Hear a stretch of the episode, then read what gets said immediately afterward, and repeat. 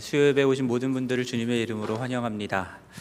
오늘 우리가 함께 볼 말씀은 출애굽기 33장 7절부터 11절까지 말씀입니다. 출애굽기 33장 1, 어, 10, 아, 10, 아, 7절부터 11절까지 출애굽기 33장 7절부터 11절까지 말씀을 저희 함께 교독하도록 하겠습니다.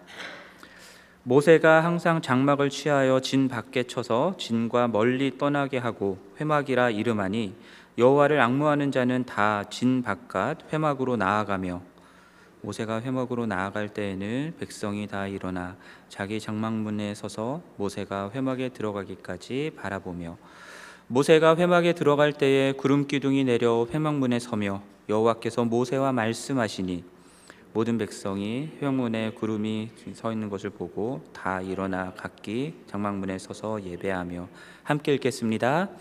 사람이 자기의 친구와 이야기함 같이 여호와께서는 모세와 대면하여 말씀하시며 모세는 진으로 돌아오나 눈의 아들 젊은 수종자 여호수아는 회막을 떠나지 아니하니라. 아멘. 제가 대학생 시절 때 다녔던 대학부가 있는데요.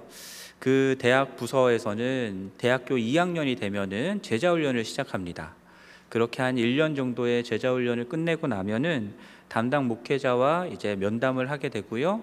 그리고 나서 어, 오케이 하면은 이제 소그룹 리더로 세워지게 되는데요. 저도 이제 제자 훈련을 2학년 때 해서 1년간의 과정을 마치고 이제 소그룹 리더로 3학년 때 세워졌습니다. 그렇게 리더로 세워지고 나서 이제 신임 리더 어, 모임이 있었거든요. 아, 신임 리더들이 이제 처음 참석하는 리더 모임. 그 리더 모임에 가서 이제 신임 리더가 됐으니 어, 소감과 각오 뭐 이런 거 한번 얘기하라고 이제 신임 리더들이 앞에 쭉 서가지고 한 명씩 이야기를 하는데요. 그때 제가 뭐라고 얘기했는지 아십니까? 제가 저는 모세와 같은 리더가 되겠습니다. 이렇게 얘기했었습니다. 제가 무슨 생각으로 그렇게 말했는지 뭘 알기는 하고 그렇게 말했는지 그 어린 나이에 생각해 보면은 이게 부끄럽기만 해요 요즘에는. 근데 자꾸 그 생각이 납니다. 모세하면 그 생각이 납니다.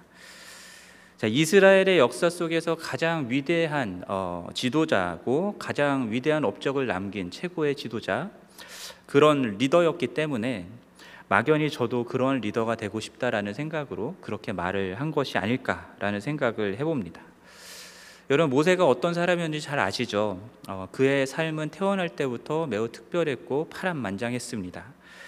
어, 사도행전 7장 말씀을 보면은 모세가 어떠한 삶을 살아왔는지에 대해서 스테반이 요약 정리해 주는 부분이 나오는데요.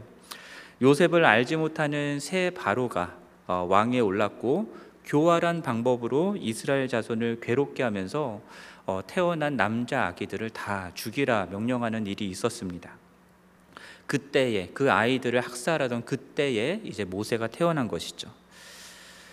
하지만 하나님이 보시기에 아름다워서 어, 3개월간을 숨겨서 기르다가 더 이상 기를 수가 없어서 갈대 상자에 담아서 이제 버리게 되죠. 나일강에 두게 되는데 그때 바로의 딸이 목욕하러 나왔다가 발견하고 어, 거두어서 이제 왕궁에서 왕자로서 자라게 되는데요. 근데 이것이 단지 그가 이제 생명을 보존하고 애굽에서 왕자로 자랐다라고 하는 차원이 아니라요. 그곳에서 당시 최고의 문명을 누렸던 이집트의 모든 지혜, 지혜를 배울 수 있는 기회를 갖게 된 것이었습니다. 그리고 그때 받았던 교육과 배웠던 지혜, 말하는 거, 업무 처리하는 능력들 이 모든 것들이 다 훗날 어, 모세가 바로 앞에 서서 200만이나 되는 이스라엘 사람들을 이끌고 나올 수 있는 하나의 지도력의 바탕이 됐던 것이고요. 그리고 나아가서 모세 오경을 쓸 수 있는 그런 어, 지혜가 있었던 부분입니다. 그렇게 하나님이 모세를 준비시키고자 이제 바로의 딸을 이용하신 것이죠. 근데 그렇게 나이가 40이 되었을 때 어, 인간적으로 준비되어 있는 자신의 능력으로 자신의 어, 혈통인 그 히브리 민족들을 구원해 내고자 하는 노력을 했다가 애굽 사람 한 사람을 죽이게 되죠.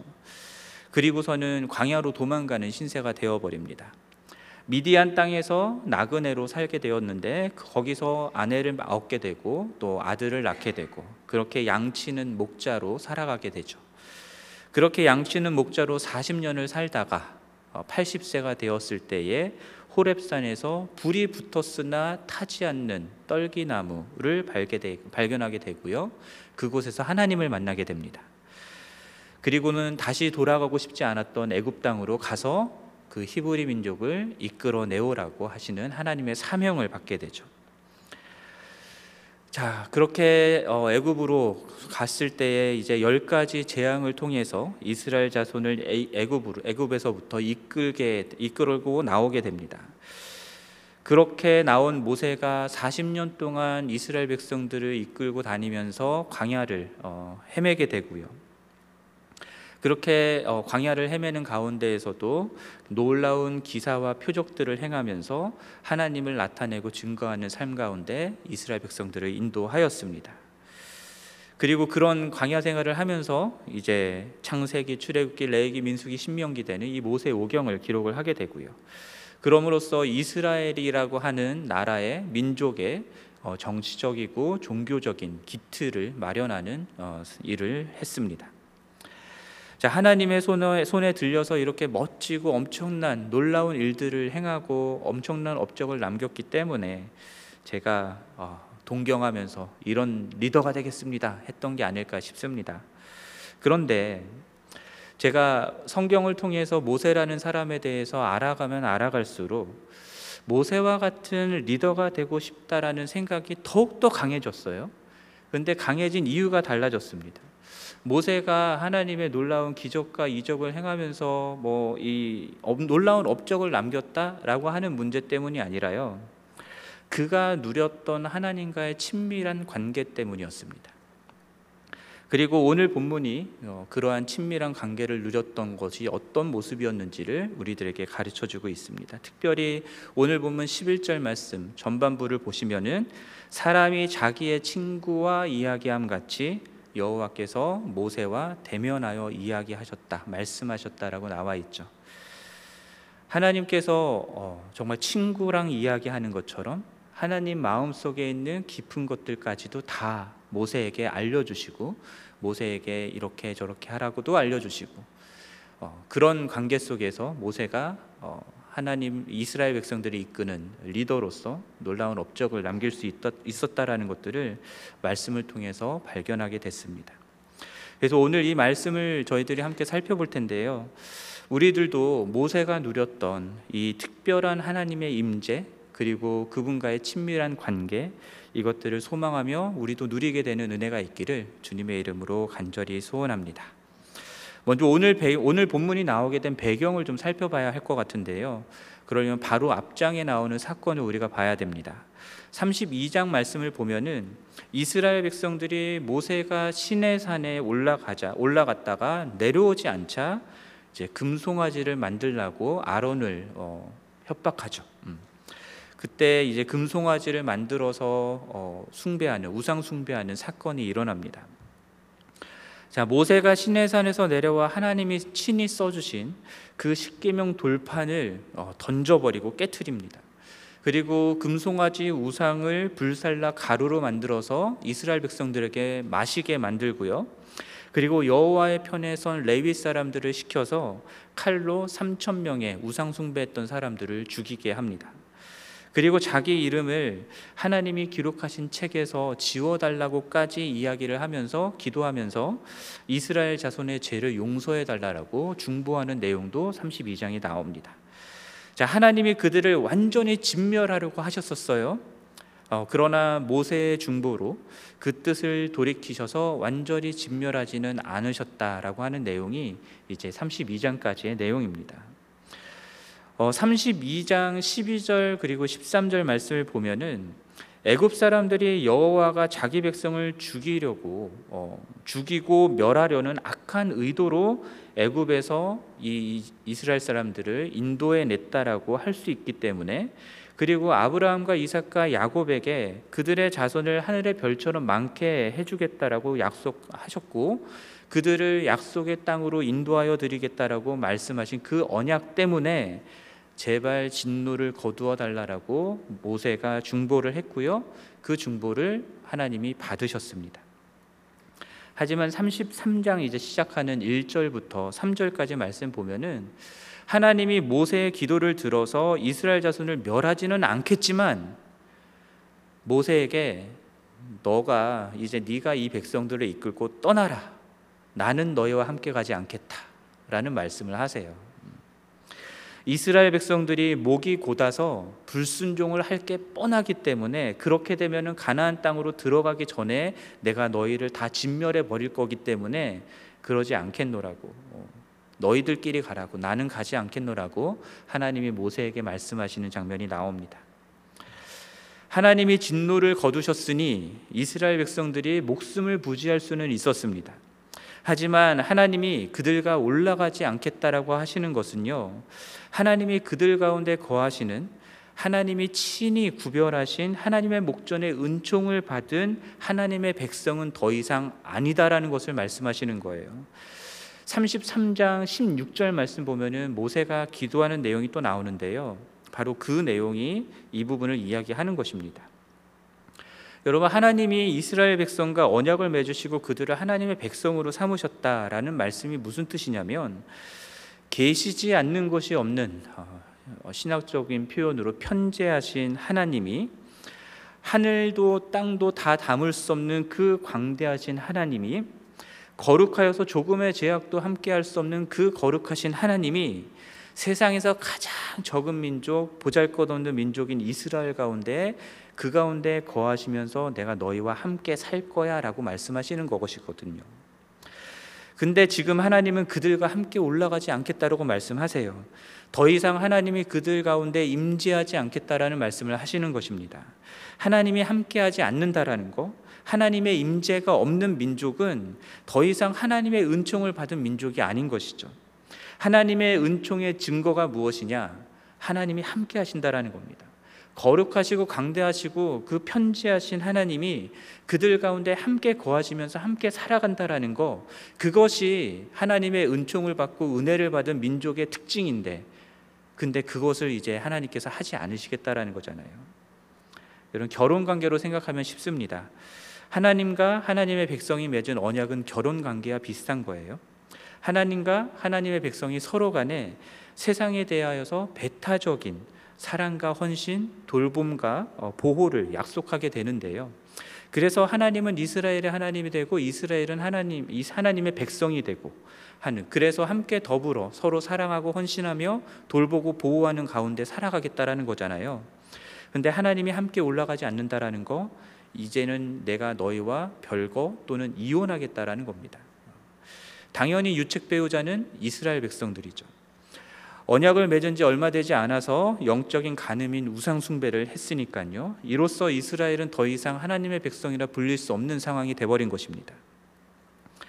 그러니 모세가 함께 가지 않으시겠다라고 하시는 이 하나님께 어, 친히 가지 않으시려거든, 친히 우리와 함께 가지 않으시려거든, 우리도 이곳에 올려보내지 말라고 내가 정말로 하나님께 은총을 입은 게 맞다고 한다면 하나님이 나를 어, 나의 이름으로 아신다고 한다면 이 이스라엘과의 깨어진 관계를 다시금 갱신하고 그 증표로 하나님의 영광을 보여달라고까지 하면서 하나님 같이 가게 해달라고 하나, 어, 모세가 하나님께 간구하고 있는 내용들이 33장 끝까지 쭉 나오는 내용들입니다. 근데 오늘 그 33장 내용들을 살펴보면서 제가 어, 흥미롭게 봤던 것은 무엇이냐면 하나님이 이스라엘의 우상 숭배에 진노하셔서 나는 더 이상 너희랑 이제 어, 이혼할 거야. 너희랑 별거할 거야. 이제 이스라엘과 함께 올라가지 않을 거야 라고 말씀을 하시는데 근데 재밌는 거는 하나님이 계속 모세랑 이야기하세요. 어, 모세랑 계속 대화하세요. 음. 정말로 함께 가지 않으려거든 이제는 모세와도 관계를 끊으셔야 하잖아요. 근데 계속해서 모세랑 말씀하세요. 왜 그러실까요? 앞서서 말씀드렸던 것처럼 모세는 하나님 앞에 은총을 입은 자였거든요. 그리고 하나님도 모세를 이름으로 아신다라는 거예요. 내가 너를 이름으로 안다라는 건 특별히 너를 그 너라는 존재를 내가 친밀하게 안다라는 의미잖아요. 그만큼 하나님이 모세를 사랑하시고 모세와 친밀한 관계를 갖고 계셨다라는 것이고요. 그래서 모세가 하는 말을 하나님이 다 들으세요. 모세가 무슨 말을 하든 하나님이 다 들으세요. 모세 역시도 하나님이 하시는 말씀이면 무엇이든지 다 순종하였다라는 게 출애굽기 내용 속에 나옵니다. 여러분 이러한 하나님과 모세가 친밀하게 나누었던 이런 관계들이 하루아침에 이루어졌겠습니까? 어, 저는 그렇게 생각하지 않습니다. 만남이 깊어지고 친밀해지려면 자주 많이 만나는 것들이 필요하죠. 오늘 보면 7절 말씀을 보면은 모세는 회막이라고 하는 어, 장막을 쳐서 항상 그곳에서 하나님을 만나 말씀을 듣고 그 말씀을 서로 함께 나누었던 것을 우리가 알 수 있습니다. 여기서 말하는 회막이라고 하는 것은 영어로 하면은 the tent of meeting입니다. 그러니까 만남의 텐트라는 것이죠. 하나님과 만나는 장소였던 것입니다. 근데 여러분 어, 주의해야 되는 게 이것은 이제 앞으로 짓게 될 성막과는 구별되는 회막입니다. 물론 성경에서 회막도 아, 성, 성막도 회막이라고 불리는 경우들이 있기는 한데요. 오늘 본문에 나오는 이 회막은요. 성막과 성막의 기구들이 만들어지기 이전에 있었던 그냥 모세가 들고 가서 장막을 쳤던 그 텐트를 의미하는 것입니다. 아, 그러니까 진짜 성막이 만들어지기까지 어, 임시적인 장소라고 보시면 됩니다. 자, 이후에 만들어질 성막은 이스라엘의 진 가운데 있었어요. 그런데 오늘 말씀 보면은 이 모세가 친 이 회막은요, 어, 진 밖에 멀리 떨어진 곳에 어, 모세가 쳤던 것을 알 수 있습니다. 하나님을 만나기 위해서 모세는요, 항상 회막을 치고 그곳으로 나아갔다라고 7절 말씀에서 말씀하고 있습니다. 자, 모세뿐만 아니라 여호와를 악모하는 자들은 다 진 바깥 회막 문으로 나아갔고요. 회막은 그렇게 모세와 함께 여호와를 악모하는 이스라엘 자손들이 하나님의 임재 가운데 들어가고 하나님을 만나기 위해서 나아가는 장소였습니다. 그런데 8절 말씀을 보면은 모세가 회막에 들어갈 때에 이스라엘 백성들은 그것을 자기 장막에 서서 어, 바라보았다라고 되어 있습니다. 보이지 않을 만큼 멀리 떨어진 곳에 회막을 쳤던 건 아닌 것 같아요. 이스라엘 백성들이 자기 장막에 서서 그 장막을 볼 수 있을 정도의 거리에 있었던 것이죠.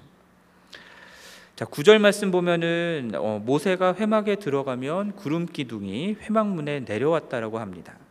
구름 기둥은 하나님의 임재를 상징하는 것이죠. 가시적으로 보여주는 현상입니다. 그리고 그곳에 임재하신 하나님이 무엇을 하시냐면 모세에게 말씀을 하십니다. 11절에서 회막에 임재하신 하나님이 모세에게 어떻게 말씀하셨는지를 우리가 아까도 봤었는데요. 하나님이 자기의 친구와 이야기하듯 어, 여호와께서는 모세에게 말씀하셨다. 모세와 대면하여 말씀하셨다라고 되어 있습니다. 여러분 모세가 출애굽기를 쓴 거잖아요. 그러니까 자기의 경험을 쓴 거예요. 자기가 이 회막으로 나갔을 때 하나님의 영광의 임재 구름 기둥이 임했고 그곳에서 하나님이 자기를 친구 대하듯 말씀해 주셨던 것을 자기가 이렇게 기록하고 있는 것입니다. 자기의 친구와 같이 말씀하시는 게 어떤 것인가? 이것을 또 민수기에서 어, 이렇게 하나님이 하나님의 음성으로 직접 말씀하시는 내용이 나오는데요. 민수기 12장 8절입니다. 어, 민수기 12장 말씀에서 보면은 모세가 구스 여자를 취한 것 때문에 아론과 미리암이 모세를 비난하는 장면이 나옵니다. 그러면서 여호와께서 모세와만 말씀하셨느냐 우리와도 말씀하지 않았느냐라고 하면서 따지는데 그때 하나님이 나타나셔서 모세를 변호하시면서 이렇게 말씀하시는 거예요. 그게 12장 8절입니다. 모세와는 내가 대면하여 명백히 말하고 은밀한 말로 하지 아니하였다. 그는 또 여호와의 형상을 보거늘 너희가 어찌하여 내 종 모세를 비방하기를 두려워하지 아니하느냐라고 말씀합니다.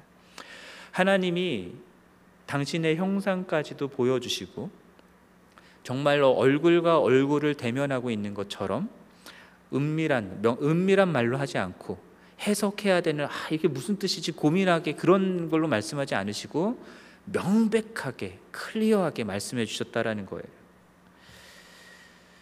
그만큼 하나님 마음속에 있는 생각과 뜻들을 모세에게는 가감 없이 솔직하게 다 어, 하나님께서 말씀하셨다라는 것입니다. 그리고 출애굽기 33장 후반절 말씀 보면은 여러분 아시는 것처럼 하나님이 모세에게 하나님의 영광을 나타내시죠. 그 형상을 보여주십니다. 물론 뒷, 뒷모습만 보여주시긴 하지만 어, 모세는 그 영광스러운 하나님의 형상을 보았습니다. 음. 그렇게 하나님께서 모세가 회막에 나와서 하나님의 임재 가운데 들어갈 때마다 어, 하나님의 영광을 보여주시고 하나님이 친구와 대면하듯 당신의 마음 속에 있는 생각들을 다 말씀해 주시는 것들을 경험했던 거예요. 그리고 경험하면서 하나님을 더 깊이 알아가고 하나님을 더 깊이 사랑하게 됐던 것이 모세였습니다.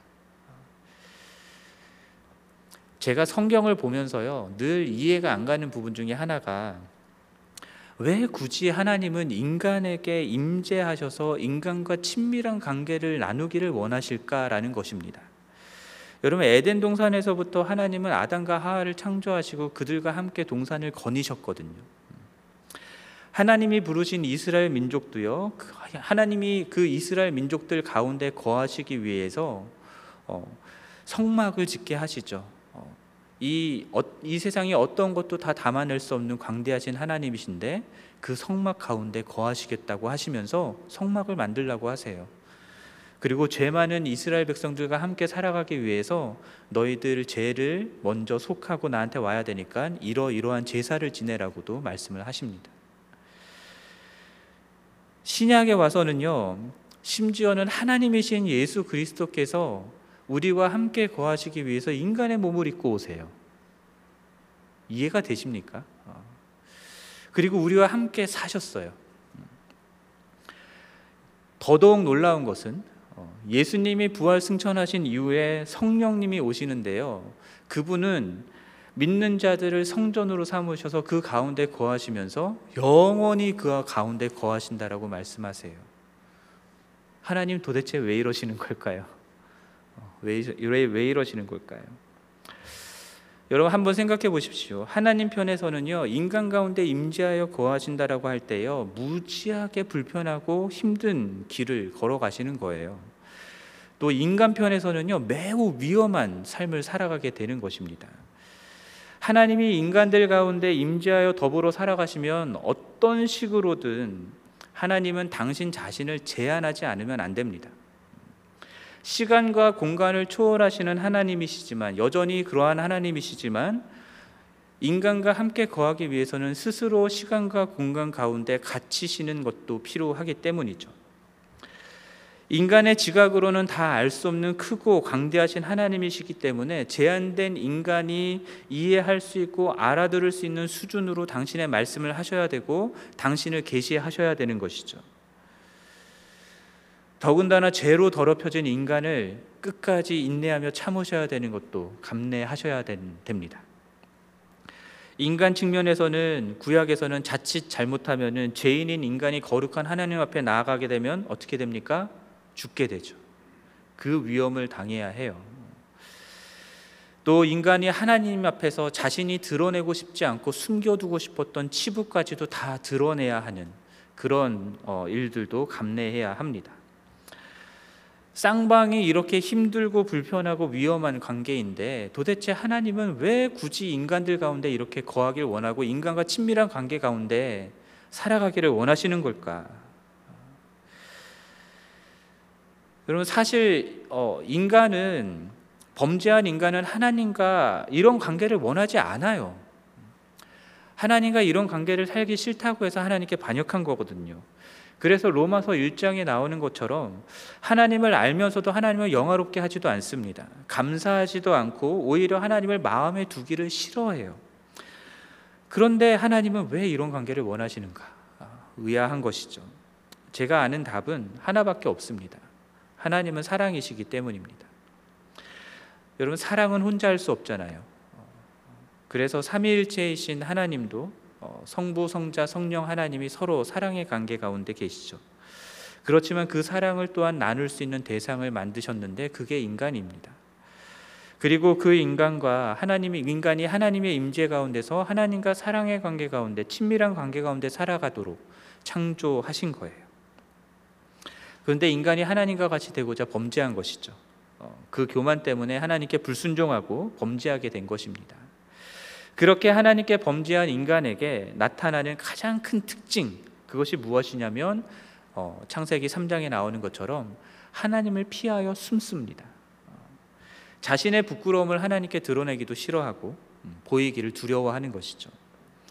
그러한 인간을 사랑이신 하나님이 그냥 내버려 둘 수가 없어 가지고 하나님의 임재 가운데 있지도 못하고 하나님을 떠난 인간을 하나님께서 그냥 내버려 두실 수가 없어 가지고 음, 그래서 하나님께서 예수 그리스도를 보내셔서 어, 우리를 구원하신 것입니다. 본래 하나님과의 사랑의 관계 가운데서 친밀한 관계 가운데서에서라야만 어, 완전한 삶을 살아갈 수 있는 존재로 인간은 창조되었거든요. 근데 인간이 범죄함으로 하나님만이 채울 수 있는 공간이 생겨버렸다라고 이제 파스칼은 이야기했죠.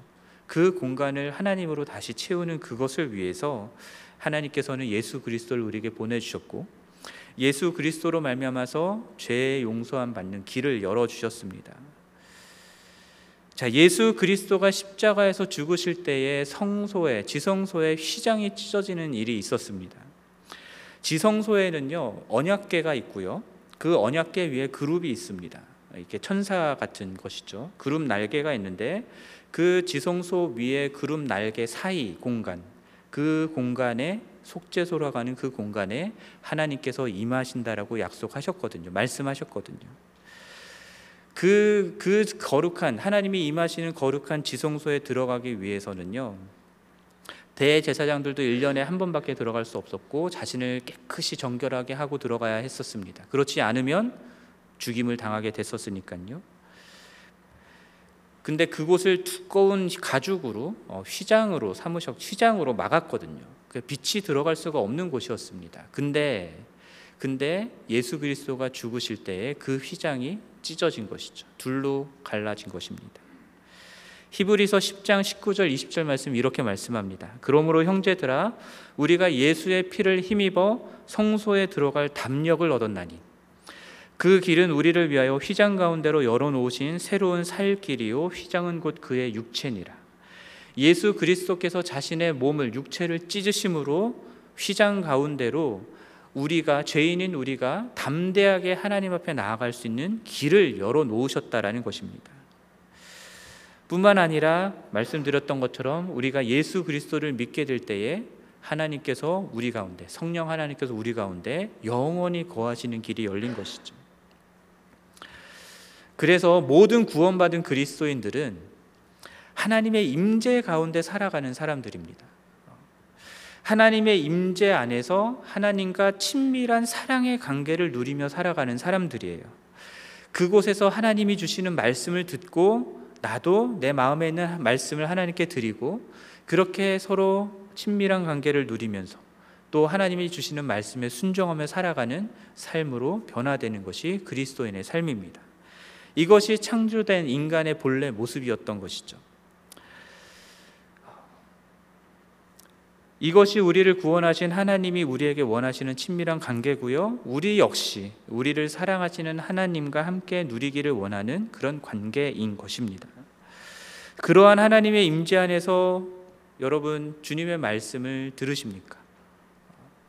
모세와 같은 모세가 들었던 것과 같은 명확한 그런 말씀은 아닐 수도 있겠어요. 하지만 여전히 하나님은 하나님의 임재 가운데 우리를 초청하시고 그곳 그곳에서 우리에게 말씀을 하십니다.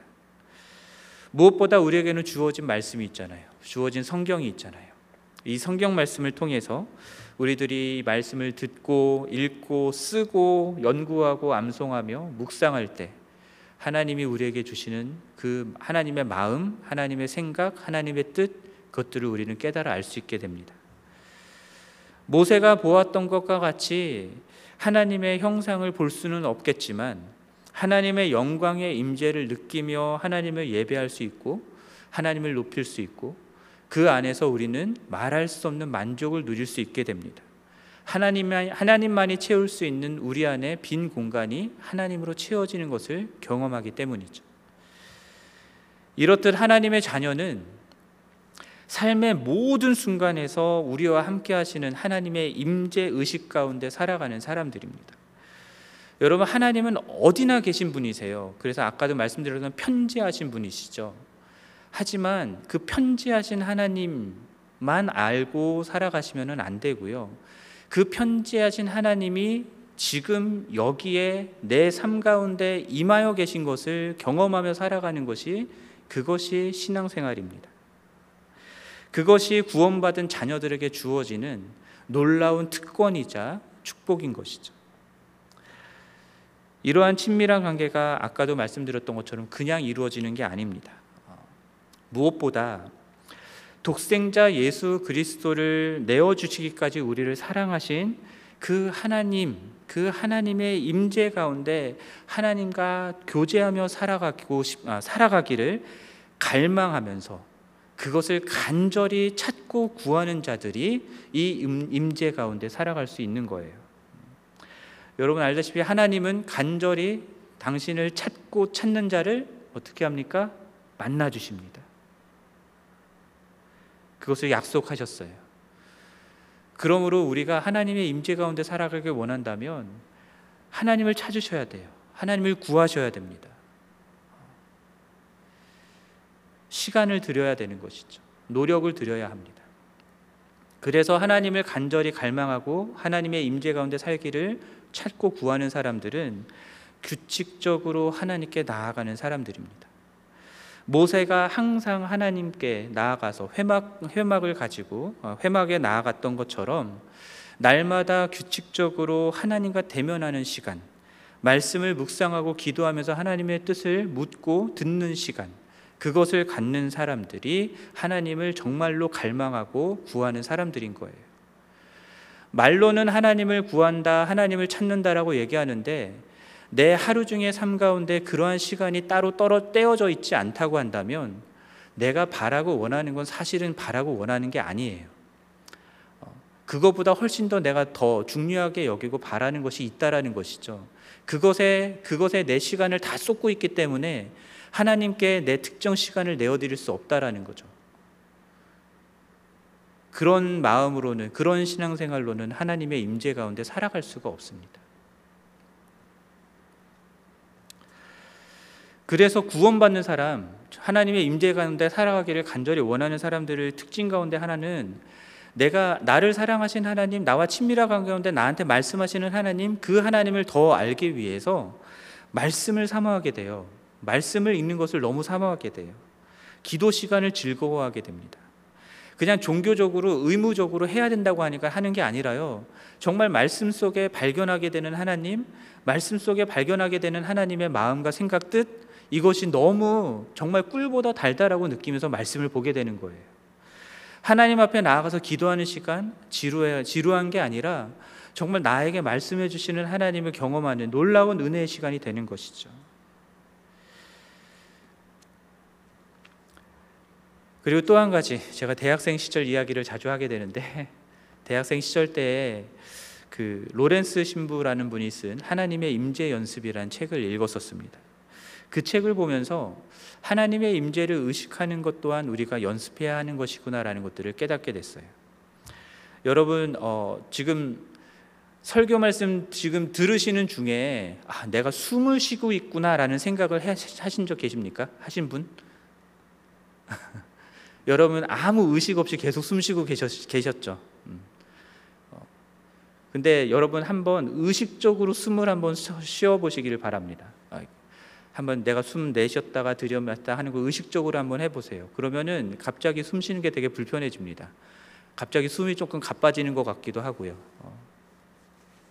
그런데 의식하면서 숨 쉬는 거를 계속 연습하면 언제든 어디서든 의식하며 숨 쉬는 게 자연스러워진대요.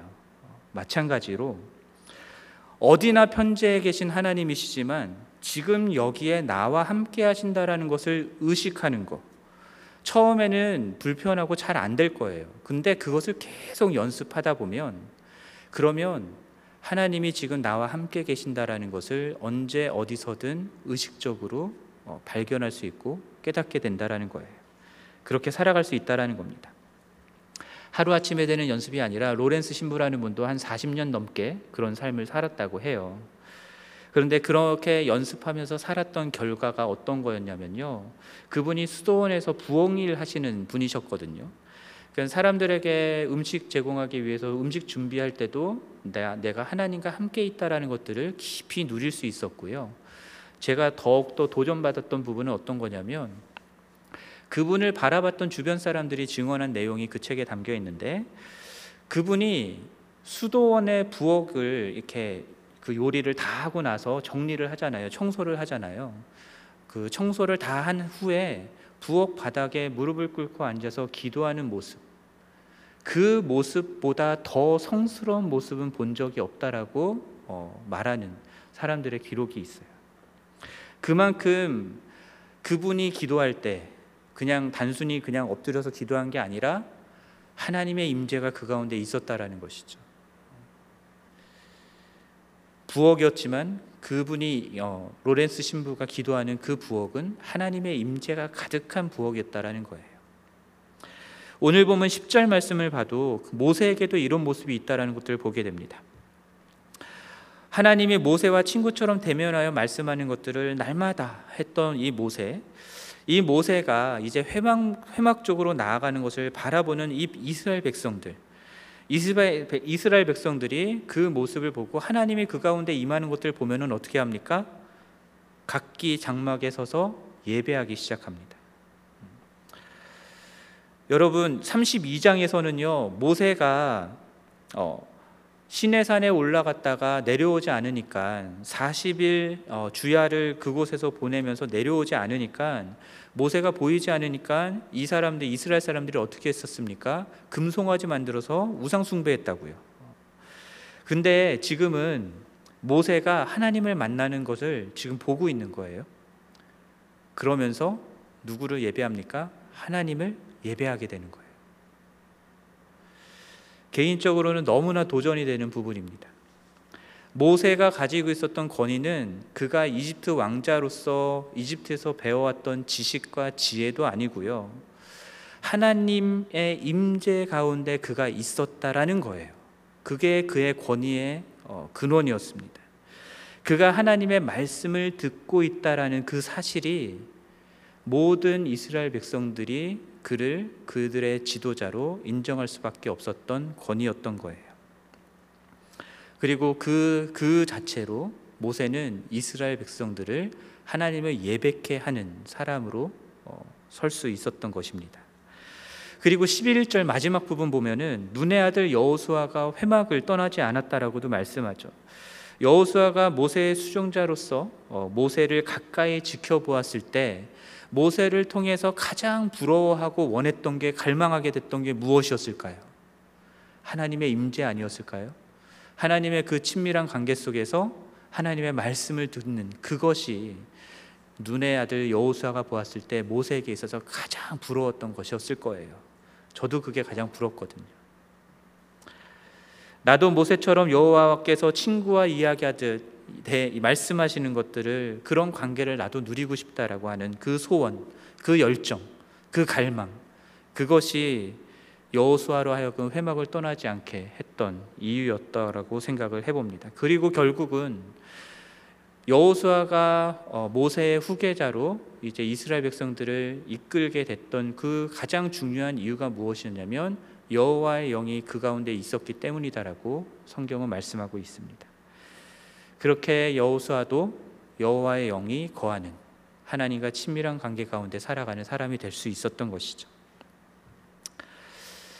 개인적인 말씀을 어, 드려서 죄송하지만 어쩌다 보니 어, 바쁜 목사로 유명해진 것 같아요. 제가 우리 교회에서 성도님들이 저 만나려고 할 때에도 어, 목사님 너무 바빠서 내가 미안해서 연락을 못 하겠다고 하시는 분들이 종종 있어요. 어, 그러지 마시고 저한테 언제든 연락을 해주시기 바랍니다. 근데 바쁘게 사역하는 거 그 자체가 나쁘다라기보다는요.